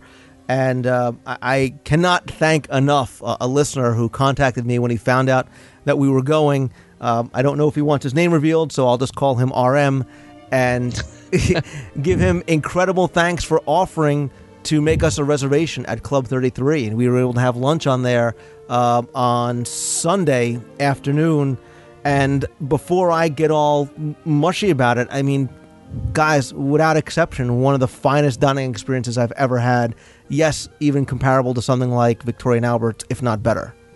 Oh, I, I agree wholeheartedly. And once again, you know, thank you to the generous uh, benefactor that gave us the reservations. But I, I mean, I know we'll cover so much about the restaurant, but you know, the first time we head up the stairs and you walk in the main dining room, and you know, there's Mickey and Pluto standing there and just you know getting pictures taken, and it wasn't like your normal character lunch where they're mobbed and it's noisy and they took the time to take pictures and I think that was the first inclination that this is something special. Wait a second. Wait a second. I- I'm time sorry, out. Main Time out. Main we walk Street- into wait a minute. We walk into Club 33, and the first thing you notice is Mickey and Pluto. Not the fact that you're in Club. Jeff, you're right. Well, about no, you're, you're right about George. I'm sorry, Main Street USA, Toontown, and Club 33. Only places you can find characters. Only places you can find characters. Yes, they were. My but, bad. but but you know, it was such a different experience to see them, and and you weren't mobbed, and there wasn't all this this sense of urgency to eat. It was, it- yes, it was phenomenal. It was amazing. You know, and I'll let somebody else talk now. well, when we sat down, eh, we, we sat down and and we started. You know, we were just in awe of where we were and, and the view out the window and what we saw as we walked in. But we all kind of looked at each other and said, you know, what's this going to cost? And we said we don't know, and we all agreed that it wouldn't matter. It didn't even matter what it was going to cost because we were just so happy to be there. And even before we had put, you know, a fork in our mouth, we were just the we were just so enjoying the experience of being there. You mean that's to the point where we were taking pictures of ourselves holding up the menu? Yes. And, and the plates and the silverware and But above and beyond us just being overwhelmed, geeky tourists taking pictures of those things, the atmosphere was just so warm I'm going to the point that you don't feel like you're you're in a theme park and looking around and seeing the history of some of the items that are on display, whether it's the movie props like the elevator from the happiest millionaire or the harpsichord upstairs, the beautiful paintings on the walls, the experience begins far before you get any food or even your your, your server comes over, which obviously the service there was exceptional to say the least. yeah, I mean, it, the whole experience you know starts from the front door, waiting outside when you had to you know announced the party was there and they let you in and you're just surrounded by beautiful furnishings, beautiful wood carvings, and you, you're just transported into another place. And you know, the only connection you really made to the theme parks would have been the beautiful paintings and sketches that they had up in the dining rooms of the various attractions from New Orleans Square. Uh, just really added to the whole thing. But uh, that that meal uh, was absolutely one of the best meals I've ever had, and you know, something that you know I'll talk about for a long, long time and, until Lou invites us to go back again next year. Well, Yeah. Our waitress. What was really cool? uh, What was really cool about Club 33 was there was a real connection there to, to Walt and the history of the, the park. Um, you know, this was something that he had conceived and commissioned, and unfortunately did not live to see happen. And the the trophy room is there where he was going. His conception of the trophy room was a place where he would entertain guests and actually have interactive interactive audiotron, audionitronics there. You know, we had microphones. The microphones still hang from the chandeliers are evident there. You know, some of that stuff is still in place. So there's there's a real direct feeling connection, much in the way when they had the Disney Gallery open. You know, that that was connected to where he projected into their living quarters and such. So it was there was just a lot there that you could grab onto that that went back to when Walt was still alive to some extent. Yeah, and, and the views outside. I mean, we we took full advantage of this once in a lifetime experience, which is really how we felt. And we walked around the two dining rooms, and we walked around the verandas outside, and took in the view down into um, New Orleans Square and into uh, across the waters uh, over by Frontierland, and it was just, I, I, mean, it was exceptional. And you talk about going to a Disney park and feeling special. That's the one thing you do from the second you walk in that very nondescript door on this quaint little street. When you enter Club 33, you are all made to feel very, very special. Um, and you know, I made quick reference to the service. I mean, the service was exceptional.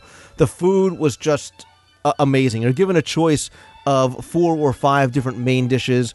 There was, um, correct me if I'm wrong, there was a couple, I think there was tilapia, there was salmon, there was lamb, there was a steak dish, and something else. and there was a vegetarian pasta plate. But there's also two buffets. There's the cold buffet, appetizer buffet on one side with everything from huge and shrimp to cold lobster tails, pate, fruits, uh, vegetables, um, a, a, very very long buffet. I mean, we could have made a meal out of that altogether. Obviously, on the opposite side of where Eric was heading from from the second he walked in, was probably one of the most lavish dessert buffets I've ever seen. Yeah, that dessert buffet was amazing. Didn't know what half of what I was actually eating, but it was delicious, phenomenal, and you know would have gone back four or five times if you guys hadn't wanted to go right Indy. well, we definitely took advantage of the experience as we were there for more than two and a half hours. So, and I was going to say I was very impressed with the uh, basically the s'more that was in a champagne glass. Uh, it was literally it was it was graham cracker, it was marshmallow, it was uh, you know chocolate sauce, literally in a glass, and it was probably my second favorite dessert. Uh, my my favorite dessert was the uh, I guess it was like a raspberry mousse on top of like a chocolate cookie type of cup, and then it had like edible gold leaf on the top. But I mean, that dessert buffet. I mean, had I not wanted to eat anything healthy, I could have spent the entire the entire time there alone. But it was the service was phenomenal. You the moment you stepped up, if you had a dirty plate, it was gone within five seconds. Uh, our waitress was outstanding and you know I, it, this is definitely going to go down as one of you know the best dining experience not just in walt disney world or disneyland but probably one of the top dining dining experiences that i've had yeah you just feel so removed from the theme park that lou even when you mentioned we went out on the balcony and, and of course we were taking pictures you still didn't get the feeling that you were in a theme park because you were still you know, a story and a half above New Orleans Square and the rivers of America. It just you were so insulated from everything else, and it, it's kind of hard to explain. It just it, it was so un-Disney like, but in such a Disney experience that you know, just what Eric said, it was one of the best dining experiences. Period. And worth every penny uh, of of it. And just for you know, if anybody's curious of what lunch would run you, it, it's going to run you. I think it was seventy one dollars per person uh, for mm-hmm. lunch, which sounds extravagant and it is extravagant. That's why it's a once in a lifetime type of experience. But to have the you know the honor of being able to go there um, and eat in a restaurant that's so exclusive and one of the you know anybody can make a reservation for Victoria and Albert's, but to be able to go and and dine at Club 33, whether it be for lunch or dinner, um, if if you ever have the occasion to do it. Well, I mean, it's a another bargain because don't forget you get free theme park admission for the day as well. That's right. So you got to put that in your Excel spreadsheet you're trying to figure out whether or not you want to join. That's right. I should I should make your, your I, I overlooked that point. One thing when I was told about the reservation, I was told to go and sort of check in by the guest relations over at Disney's California Adventure, and the reason why is because if you have a reservation for four or twenty-four, everybody who's going gets a theme park admission ticket for the day that must be used on that day because as part of your reservation, you do get free admission to the parks because obviously you have to get into New Orleans Square in order to dine in the restaurant. So um, that that kind of justifies to a certain degree the cost if you're not an annual pass holder or, or, or whatnot. So. So yeah, that was that was by far I think the highlight uh, of the trip. Um, at least highlight a trip that we can talk about on the show. But what I want to do before we kind of just wrap everything up, I do want to head over to Disney's California Adventure, and we won't really be able to go through it land by land because there are different lands there, or attraction by attraction. But Disney's California Adventure, you know, I went in not knowing very much about it, other than hearing really a lot, a lot of bad uh, press about it and bad reviews of what Disney's California Adventure was, what it had in it. And I have to admit to you guys, I really, really enjoyed the limited amount of time that we spent there. I liked Paradise Pier. I liked the Hollywood backlot. I liked the Golden State. I liked the attractions. I liked the theming. You know, people seem to give Paradise Pier uh, a real bad rap because of the theming, but having grown up on the Jersey Shore, I could tell you that's what, you know, that boardwalk carnival like atmosphere feels like. And although I did not necessarily feel as though I was in a Disney theme park, much like the Magic Kingdom or Animal Kingdom or even Epcot, something like that, I, I enjoyed it for what it was. And I think some of the attractions, you know, Eric, you mentioned liking the thrill ride attractions. I mean, Paradise Pier had some great attractions. Uh, I thought the Aladdin show was exceptional. Um, I even liked the uh, the show with Whoopi Goldberg. Forgive me that I don't remember what, what it was. The um, Golden Dream. The Golden Dream show. Yeah. All right, uh, you know, Eric, why don't you tell us what, what you kind of thought about the the park as a whole, and maybe some of your favorite attractions, and, and sort of the, the bad rap that DCA seems to get.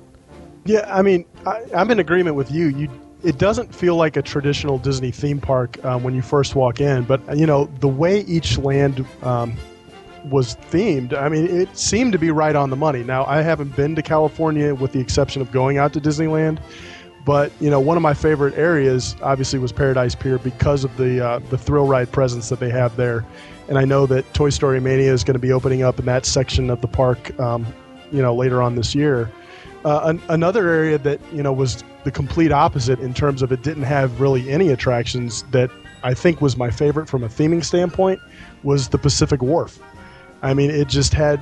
I, I can't really explain a good reason as to why that was my favorite area, but once you're there, you, you kind of just you get caught up in the way that the whole thing is themed. You see the gigantic uh, netting of the fish where you can have your photo taken. Um, but you know, the overall feel of the park was, you know what, this is a theme park. Maybe it doesn't have the Disney presence that you know some people are looking for, but I have a feeling that over the next 10 years and the $1 billion that they're going to put into this particular park, you know, there are going to be some changes, and I think it's it's going to improve, and uh, you know, it's going to be an even better park once they're finished.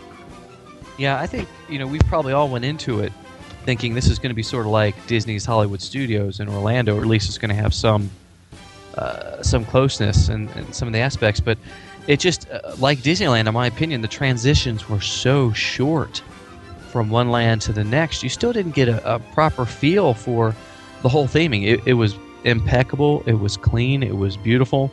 Have to admit, California uh, Screaming, the uh, roller coaster, was phenomenal. It was a great experience. Even like the Maliboomer. Maliboomer was a lot of fun. My favorite part of the park, and I know Jeff will probably cover it more, was the Brother Bear Trail, which I guess is sort of an ode to a modern Tom Sawyer's Island near the back of the park.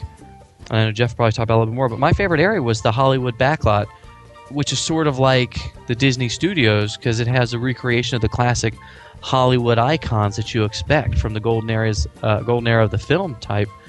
And you know, I enjoyed most of the attractions. Weren't a lot of big, big, big name attractions like Disneyland, just not enough space for it. But it was an enjoyable time. And you know, the funniest thing is, I think it was on Sunday we went to Disneyland, went to DCA, went back to Disneyland, went over to DCA, and ended up the night at Disneyland again and uh, you know, in the whole day we you know we park hopped five times, which was just a, a completely different experience. But I think one of my favorite areas was the uh, the Brother Bear Activity Trail uh, in the back of the park. But I liked it. Jeff? Yeah, I I was really kind of you know when I was there, I was really enjoying it for the most part, and I think a lot of the criticism that's been leveled at California Adventure, actually, when we talk about you know Disneyland being a locals park, you know, there was that dynamic that, you know, why did you create a California themed theme park when so many of the people that are coming are from California and it's not anything different or new to them. But I guess for us coming in as non-Californians, we we had a kind of a fresh kind of look at it, and and I did enjoy it. I mean, it, it's disjointed in some ways, and the the uh, budget cuts that were kind of inflicted upon it during its um, its creation are evident here and there, but there are some real hidden treasures, as George said. Um, the the Redwood Redwood Creek Challenge Trail, I think it's what it's Ah, called. George, That's what it's to, called. Yeah. was was something that people don't automatically run to. I think I don't know that you and Lou and you and Eric even did it. Did you? No, I didn't But get to it- spend. I didn't get to spend as much time there as I would have liked. Right. It was it was something that surprised uh, George and I when we walked through it because it it's very much in the, in in kind of in the theming of you know the the playgrounds at Walt Disney World like the Honey I Shrunk the Audience playground, things like that. But it's on a very very large scale, and it's it's just beautifully themed. And there's just hidden treasures everywhere. There they have this series of kind of little wooden statues that play to folklore or um, Native American legends and things that you kind of have to dig around to see. And we even we even found a, a you know George was walking along and says you know this would be a perfect place to have Ranger Woodlore and Humphrey Bear and chances are there we go where there's a they had a fire warning kind of interactive little little display that had the two on it very subtly but there they were. But there was that. And one of the things that we walked through just that we just kind of were kind of wandering around was over in the Condor Flats area and one thing I will say for Condor Flats that really really I loved so much was the theming for Soaring in um, in Florida is very, very generic. I mean, we, we it's kind of very stark and very plain, but it truly, truly fits the Condor Flats area out there. We, we were all talking about how impressed we were with kind of the, the sort of golden age aviation kind of romantic kind of theme that they gave the queue area for Soaring over California. And when George and I went back, we actually walked through. Was it the Taste Pilots Grill? Was that was that the name of it, George? Yeah, that was the restaurant. It was the, the counter service restaurant there. And it was amazing. The theming inside just was phenomenal. It was like you were sort of in this sort of vintage golden era of um, aviation kind of aircraft hangar type setting. There was a gas station there that was actually not so much a filling station for cars, but for airplanes that was just a, a shop. And it had some great, great theming too. And just throughout the park, they're just, I, I was really picking up on a lot of that. You know, like you were mentioning, Lou, with Paradise Pier, really invoking the seaside amusement parks and amusement piers. I thought it did it did an excellent job, and I know a lot of people think that that's kind of the antithesis of you know Disney, you know theme park. It really isn't because it's it becomes a theme unto itself, and and they just do it so so effectively, and and not bringing along kind of the, the negative baggage that those parks had in the past. True. Yeah, I think uh, e- when we talked about getting lost and where we were, getting lost at Disneyland, I, I still don't feel like I have a really good lay of the land for Disney's California Adventure. I felt like we kind of skirted the outside of it, and just still, if you plot me in the middle of it, it's going to take me 20 minutes to find my way out or to an attraction. It just it would it was well themed and well done, but it just didn't have that same comfortable feel that you get at some of the other Disney theme parks where you kind of know where you're going. But it was it was great. I mean, you know, the theming was well well done. Well done. Yeah, I was very, very pleasantly surprised just based on what I had heard. What I thought I was c- going to come to expect was not what I experienced. And I, we would be remiss if we also didn't mention, you know, Main Street Electrical Parade runs there at night. So, so for those that, that miss the parade, um, you, you, ha- you get another chance to see it. And like I said, we're, we're very, very just scratching the surface uh, of California Adventure. We could easily spend a whole show segment um, talking about the individual attractions and individual lands. But, you know, I, I titled this segment why every Walt Disney World fan needs to visit Disneyland. And I want to know, sort of wrapping things up, do you feel the same way? Do you think Disneyland is so compelling that if you are a Walt Disney World fan that says, well, you know, I don't need to go because we've got this and this here, we've got all the same rides, we've got all the same lands here, and we have so much more. Do you feel that same way? All right, so why don't we go Eric first, then Jeff, then George? Um, I would say, I mean, obviously, having been a Walt Disney World fanatic, you know, there is that thought that you know Disneyland is just going to be a smaller version of just the Magic Kingdom, and you know, I kind of went into it thinking pretty much the same thing. But even though they have similar attractions, or in you know, I put in quotes, identical attractions, there's still so much difference between the two of them that you literally do feel like you're going through something completely different for the first time. And that's kind of what stood out for me when I did Disneyland the first time. I didn't feel like this is a park that I've been to a thousand times. It literally felt like a new experience. So, you know, I mean, I can see myself, you know, trying to make an attempt to go out there at least once a year, if not once every two years, uh, just to kind of, you know, experience that all over again.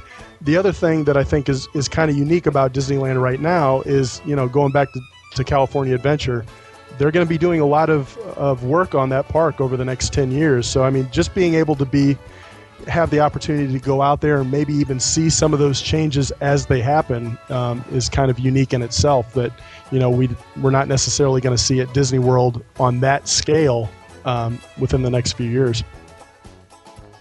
Yeah, I agree. I, I Disneyland to to folks that are truly you know just all about Disney it, it's a separate entity of itself, and it's it's not even something.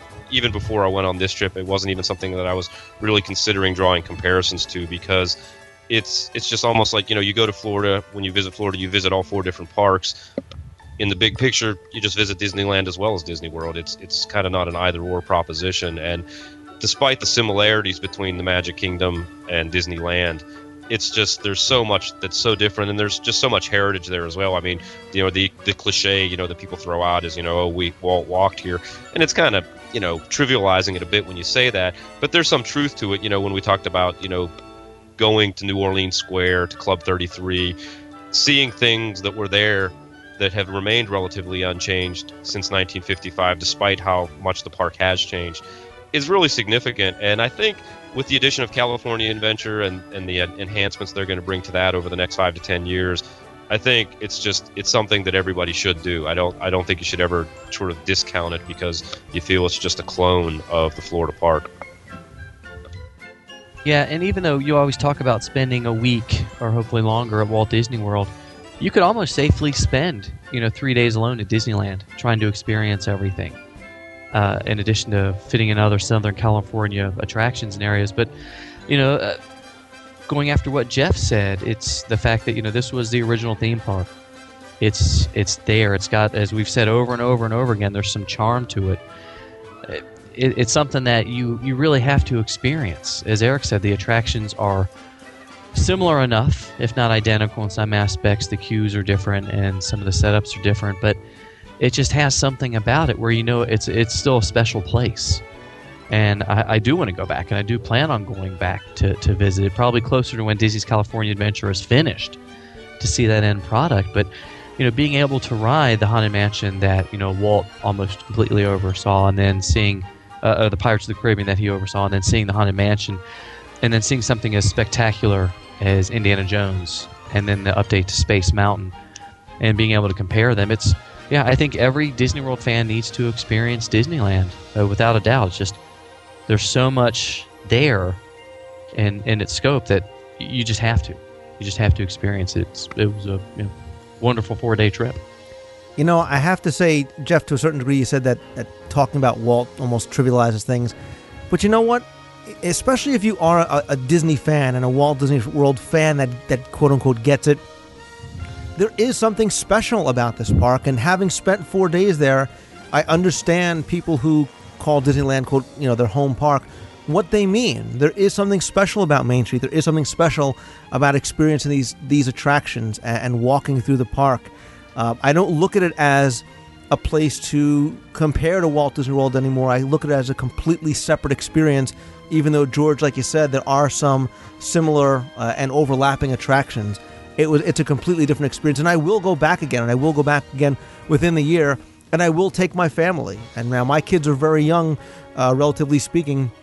They're, they're going to be three and five by the time we go. But i know without a doubt that they will not only enjoy the experience but it'll be completely different for them uh, both in disneyland and over at disney's california adventure. There's things for all of us to do all of us to enjoy um, and it's it's going to be a destination that I will definitely add onto my calendar every year. Um, yeah. Even quote unquote being a Disney World guy, um, I, I, was really blown away by how much I enjoyed it and how my perceptions were incorrect um, on it.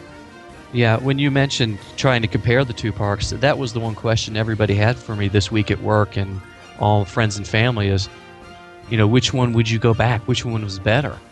And you really can't quantify that. You would go for completely different reasons. Yes, to visit a Disney theme park, but just they're b- both just so special in their own way. It was really hard to objectify or to quantify what you know which one I'd spend more time at.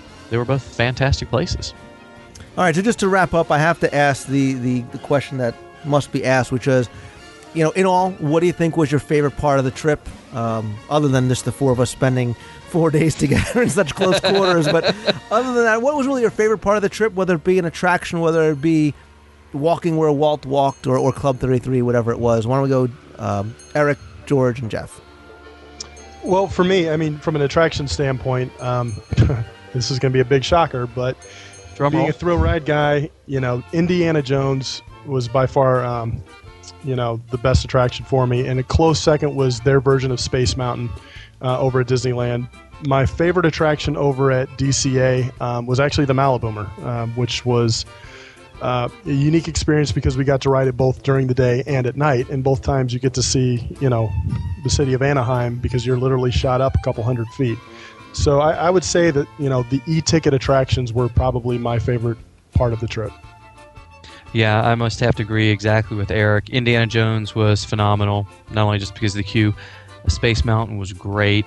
Stepping outside of the, the thrill rides, I, I think I'd have to go with uh, Peter Pan as just one of my favorite overall attractions, even though it was short. Um, and, you know, and just a dark ride, quote unquote. It was it was such a great experience. And over at DCA, I think California Screaming was uh, was my favorite attraction over there. Jeff?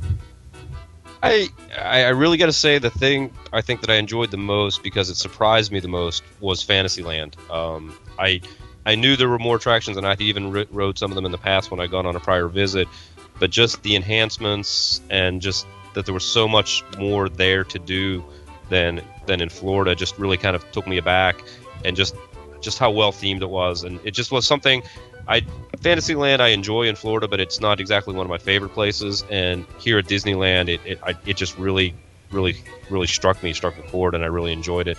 And I, you know, uh, DCA, as George said, I really enjoyed the Paradise Pier theming, as controversial as that is to some people. I really thought it was well done, and I also enjoyed California Screaming a lot. You know, I have to say that I was trying to look for a way to ar- articulate it, but you know that when I when I stepped onto Main Street and when I walked through Fantasyland and when I, when I went through New Orleans Square, I got this smile on my face, different than the one that I get when, when I feel like I'm I'm home in, in Walt Disney World. And something about Disneyland, and I kind of maybe felt this more when I first got there, um, before you guys got there, so you didn't think I was a total wacko. But I I really felt like a kid again.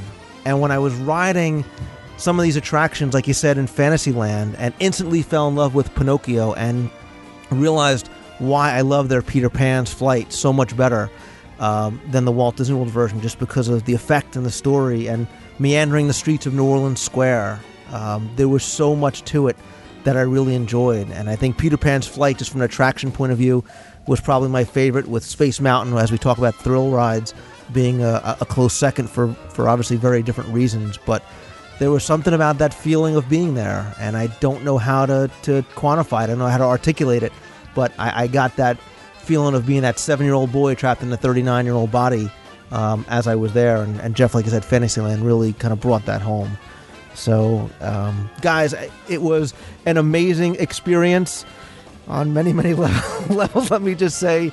Um, but one that I, I, will never forget. And, and I want to thank you for helping me uh, really get turned on to Disneyland in a way that I never thought I would enjoy as much as I did. And I appreciate you guys coming on and spending oh these just a few minutes talking about um, our, our, weekend. And and I, I, appreciate your opinions on on Disneyland and the whole experience. Thank you, Lou. Thanks, Lou. Thanks, Lou. Let's do it again next year. Let's set the date. Oh look, Stromboli. Jeez, you guys are so mean.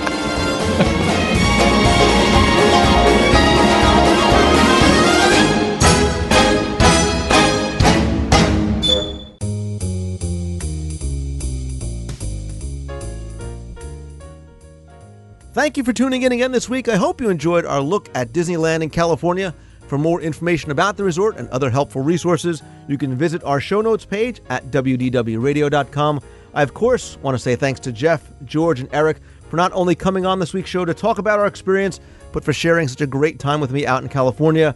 I also want to say thanks to everybody who I met and who came over to say hi while I was out there, including Janine, the world famous Andrew, Lisa, Mark, and Michelle. It's nice to know that there are people who call Disneyland home that still like listening to the WDW radio show as well. In addition to the Walt Disney World news, rumor mill, and emails next week, on the next few shows I have more hidden treasures and best of the bests at Walt Disney World, as well as more history and trivia segments, great vacation planning tips, and exclusive interviews with some special guests. I have a few new segments and announcements that I'm going to make, so be sure and stay tuned as well. I also encourage you to come by our show notes page and visit some other friends of the show, including Orlando Fun Tickets, for the best prices on official and authorized Disney tickets. You can go and visit OrlandoFunTickets.com as well as Owner's Locker and AttractionsMagazine.com, which is a new publication covering all your favorite Orlando area theme parks and attractions. And of course, don't forget you can also get your official WDWRadio.com t shirts and sweatshirts from the link on the site as well. As I've always said, I want the show to continue to be interactive, so email me at lou at WDWRadio.com with your questions, comments, segment ideas, or anything else at all. Or to be on the air, you can call the voicemail at 206 202 4WDW. That's 206 202 4939. You can also discuss the show and anything Disney over at the forums at DisneyWorldTrivia.com. Finally, if you like the show, please help spread the word, let others know about it. Have a great week. Thanks for tuning in again. See ya. Hi, Lou. This is Ashley from Delray Beach, Florida. I recently just started listening to your show about maybe two months ago, slowly getting all caught up. I really enjoy it. You do a great job. I just want to let you know that I was at Epcot this past weekend with a friend, and he actually asked a cast member in Innoventions about Stormstruck. I, I know you mentioned it before on your show, and it is supposed to open in July of obviously this year. So just want to pass that on to you if you didn't know that already, and look forward to your next show. Hope you had a good time at Disneyland. Take care. Bye. Hi, Lou. This is Steve Swanson from the Muppet Cast. It looks like we missed each other by about one weekend down at Walt Disney World. Uh, too bad, but I uh, I heard you uh, mention at the beginning of the podcast about uh, the new way of doing the extra magic hours, showing your room key as opposed to getting a bracelet. And my wife and I actually had the opportunity to uh, experience both ways of doing those extra magic hours in the evening.